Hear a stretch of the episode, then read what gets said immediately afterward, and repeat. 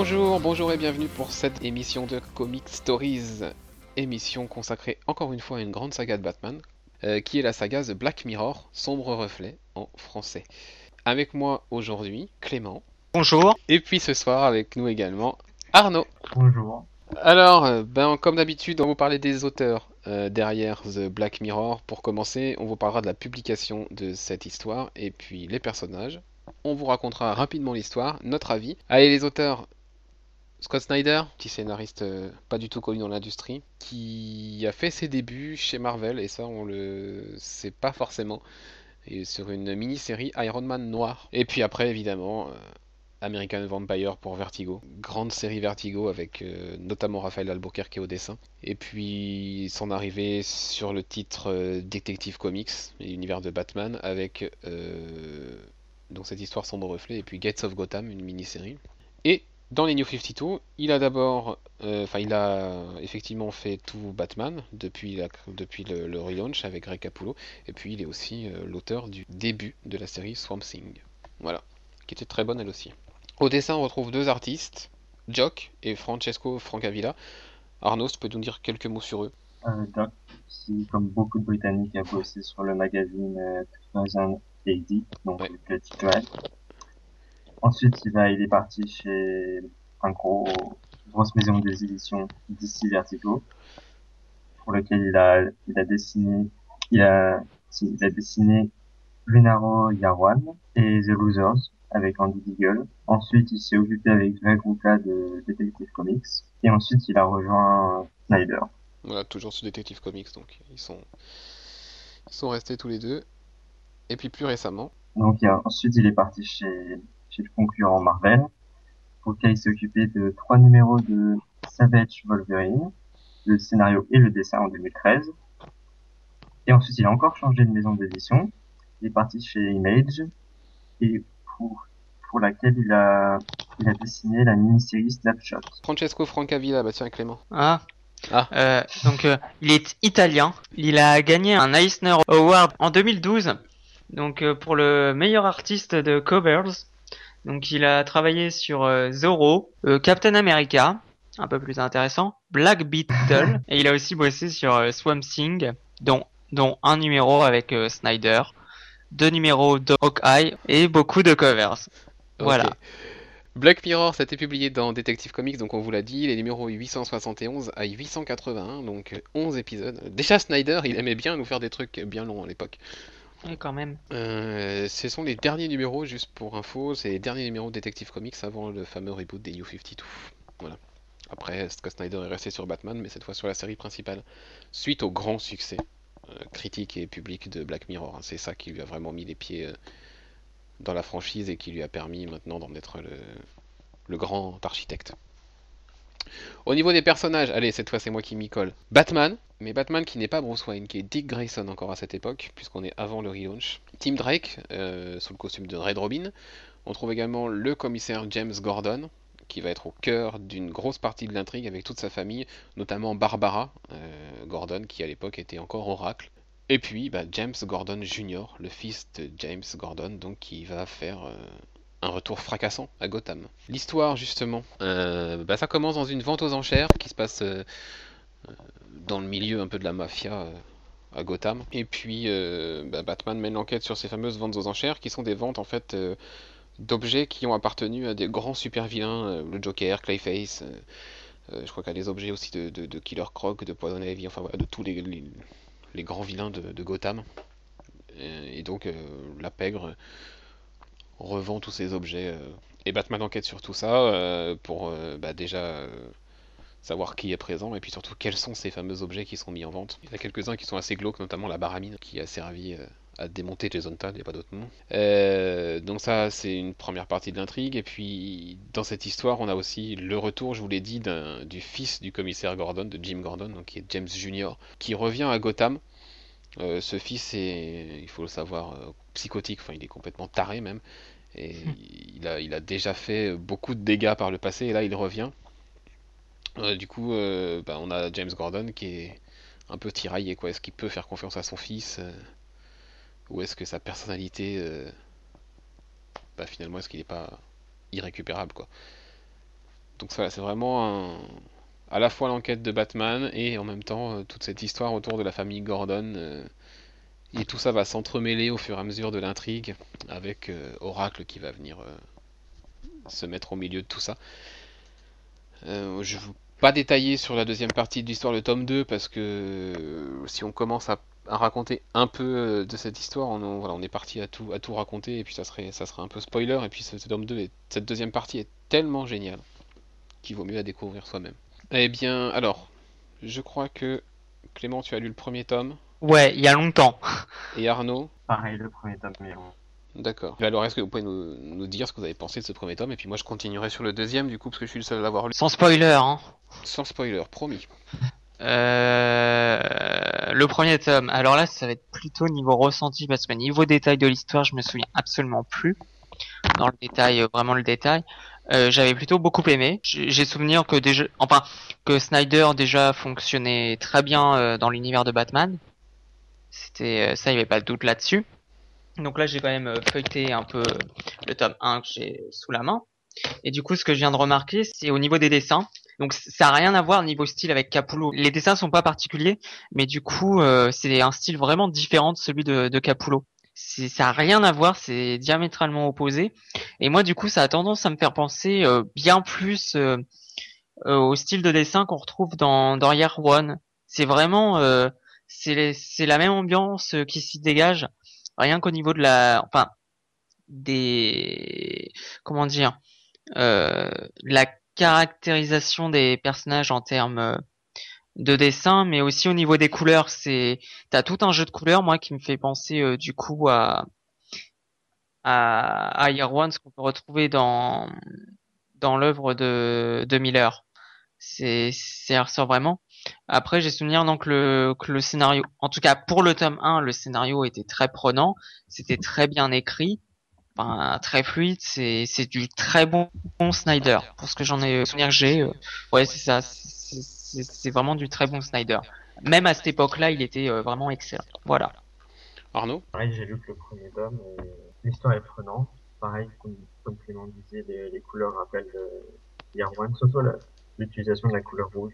très Ouais, c'est ça. Là, j'ai l'impression, dans, dans mes souvenirs, que vraiment l'histoire de, de la vente aux enchères, du retour de, de Gordon Junior, c'est que l'introduction de l'histoire. Dans mes souvenirs, c'est que c'était ce ressenti-là, en fait. Le Snyder pose les bases de son histoire donc, sur ce premier tome.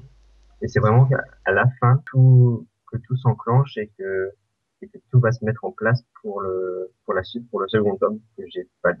Ah oui, oui, c'est c'est vraiment euh, la vente aux enchères et tout, c'est vraiment oui, le tout tout début et c'est après que tout prend de l'ampleur et devient bien, énorme, quoi. on comprend, on comprend pas encore vraiment euh, l'intérêt de, de, Gor- de Gordon Junior dans, dans le reste de l'histoire. Saisit pas toute l'ampleur de, son importance. Du coup, pour ma part, bon, je oui, je partage ce qui a été dit sur le tome, sur le tome 1 et toutes les qualités qu'on peut trouver dans le, dans cette première partie de l'histoire, euh, qui d'ailleurs est, proposée en un seul volume. hein. Je parle de tome, on parle depuis tout à l'heure de tome 1 et tome 2 parce que Urban l'a publié en deux tomes, mais euh, au niveau du TP, VO, c'est en un seul TP. Euh, cette première partie, ouais, elle, montre des qualités effectivement de, de Scott Snyder qui sont présentes, euh, multipliées par 10 au moins sur la deuxième partie qui est vraiment énorme. Euh, c'est une histoire où Snyder fait vraiment, enfin voilà, n'hésite pas à faire souffrir, mais vraiment quoi, à torturer ses personnages. Gordon, euh, Barbara, ils, en prennent vraiment au niveau psychologique, mais plein la tête. Par le retour de Jim, et, enfin de James Junior et et tout ce qui, met en place. Enfin voilà, est-ce qu'il est est-ce qu'il est sain d'esprit? Est-ce que c'est toujours le tordu qu'on connaît? On, on aura la réponse à, à la fin, évidemment. hein. Je, je vous le dévoile pas. Mais voilà, c'est ce- la deuxième partie, c'est vraiment explosif. Ça, ça va très vite. Le rythme s'accélère vraiment brutalement. Et et il y a une espèce de tension psychologique et de parfois même de, de, de glauque dans, dans, dans le scénario qui est, qui est vraiment génial et, et qui fait penser au niveau de l'ambiance installée et de, de la tension qu'on peut ressentir par, par moment à ce fameux épisode de Batman numéro 13 avec le Joker dans le commissariat. C'est pour moi du même niveau au niveau de la tension. Donc c'est dire si j'ai aimé ce tome, sachant ce que je pense de ce Batman numéro 13. Après les dessins, c'est une tuerie de, Jock et de Frank Avila. Enfin vraiment les deux font chacun à leur façon un boulot. Enfin c'est vraiment des, des artistes que moi j'aime beaucoup dans leur style, qui est particulier, ça je le concède. Dans cette euh, dans cette histoire, ce que j'aime, c'est Barbara Gordon, la façon dont elle est traitée, qui est loin de la façon dont elle est traitée dans les New 52. Enfin voilà, elle ne passe pas l'histoire à geindre. Et ça, c'est tellement bon de voir Barbara Gordon, Oracle, un peu, euh, certes, malmenée, euh, chamboulée psychologiquement, mais elle n'est pas à geindre et à chialer pendant tous les épisodes et pendant et continuellement quoi. Elle se, elle se tire un peu les doigts du cul quoi, pour parler vulgairement et, et, et elle y va quoi. Et c'est, c'est la Barbara Gordon euh, fragile certes, mais, mais, mais forte et qui arrive à rebondir et, et à aller quand même de l'avant. Et c'est ce qu'on se trouve pas pour moi dans les New 52. Et justement, vu que Gordon Jr. refait son apparition dans les New 52, Mhm. est-ce que cette histoire a énormément d'importance au niveau des conséquences sur Barbara, son, son père Alors tu veux dire l'histoire dans les New 52 Non, ou, l'histoire de Snyder Snyder.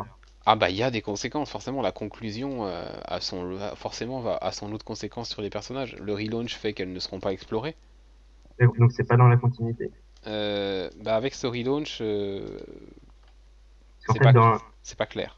dans son apparition dans, dans le titre Batgirl, Oui. il y a, fait aucune mention de, de cette histoire. Non, je crois pas. hein. Enfin pour le peu que j'en ai lu, je crois pas que que ça c'est soit juste qu'ils mentionné. ont, ils ont pas voulu en parler parce que comme c'était un relaunch, ils ont voulaient attirer un nouveau, un, un certain nouveau public? Je pense qu'il est pas s'embarrasser, ouais. Que Ou c'était- c'est juste que c'est pas dans la continuité? Non, non, c'est dans la continuité, mais la continuité est pré-New 52 et bah du coup. euh, Donc maintenant on sait pas trop si, si ils en tiennent compte s'ils en veulent quoi. Mais en tout cas, euh, dans le, dans le registre retour de James Jr., euh, là, il n'y a, y a pas photo une seconde. quoi. Ce qui est proposé dans Bad Girl, c'est naze à côté. Vraiment. La, dimension, sans fam- l'avoir lu, c'était déjà pas terrible. la dimension familiale, euh, enfin voilà, entre James, Barbara et James Jr., dans ce tome, et avec euh, Batman au milieu de tout ça, dans ce tome-là, c'est. Enfin, dans, dans, dans, dans Sombre Reflet, c'est quand même. euh, psychologiquement et. Et scénaristiquement, c'est c'est- c'est 10, c'est- c'est 10 ou 10 fois plus puissant. C'est vraiment puissant là. Il y, a- il y a des scènes qui sont. Ouais, qui, qui sont vraiment dans le genre Batman 13 euh, avec le Joker qui fait son carnage dans le commissariat. C'est vraiment. Il y a une vraie tension et une vraie. On, on- c'est presque palpable quoi, psychologiquement ce qui se passe pour les personnages. Et c'est c'est pas du tout le cas dans Barbara, dans Batgirl en ce moment. Non. J'ai pas lu Sombre Reflet, mais rien que l'histoire dans Batgirl, c'est terrible. Oh non, c'est pas terrible, c'est clair. Euh, après, il y, a, quelque chose dans la conclusion, il y a, enfin, il le petit quelque chose en plus qui fait que, Sombre Reflet, voilà. En tout cas, on comprend en lisant ça, plus Gates of Gotham, la mini-série de, de Snyder, on comprend pourquoi on comprend pourquoi on lui a confié la maison chauve-souris. hein.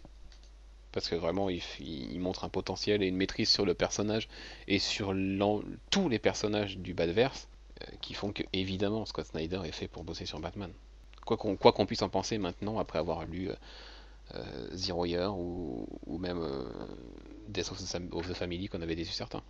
Voilà, pour ma part, je ne veux pas développer plus de peur de spoiler la fin de, de cette histoire qui- qu'il faut vraiment découvrir par vous-même et qui, qui vaut le détour. Vraiment, si, vous avez aimé le premier tome, euh, et je parle aussi bien pour vous que pour, les auditeurs, si vous avez aimé le premier tome, le deuxième tome est tellement au-dessus encore que vous allez forcément prendre votre pied.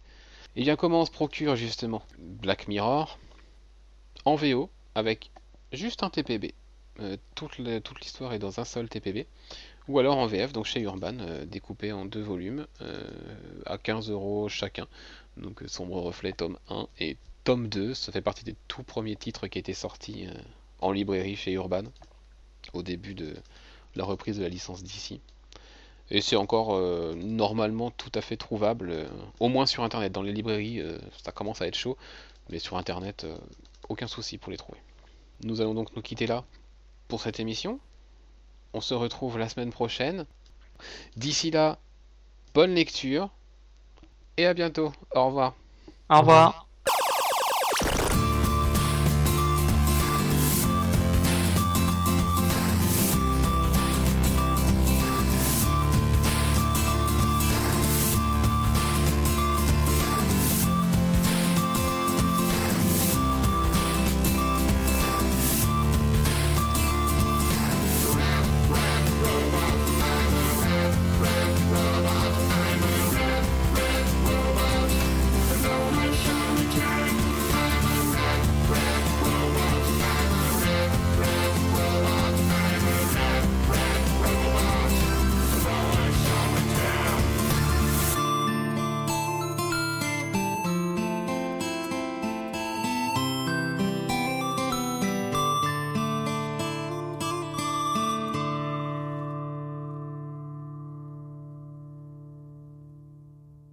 Il a gagné un Eis... Ah, je n'y arrive jamais à le dire. Un va. Oh, je suis tellement content de t'avoir fait parler de Francesco, rien que pour ça. Donc je disais, il a gagné un Eisner Award. Putain. un, euh, un prix Un en Eis- 2000 Eisner. quoi Eisner. Eisner. Un Eisner Aw- Award en 2000. On l'a perdu. fais... chier. Je vais y arriver. Mais dis donc, il aurait pas gagné un prix celui-ci Il- Oui, effectivement, il a gagné un Eisner Award. Ok, en, deux- en- chut, en 2012,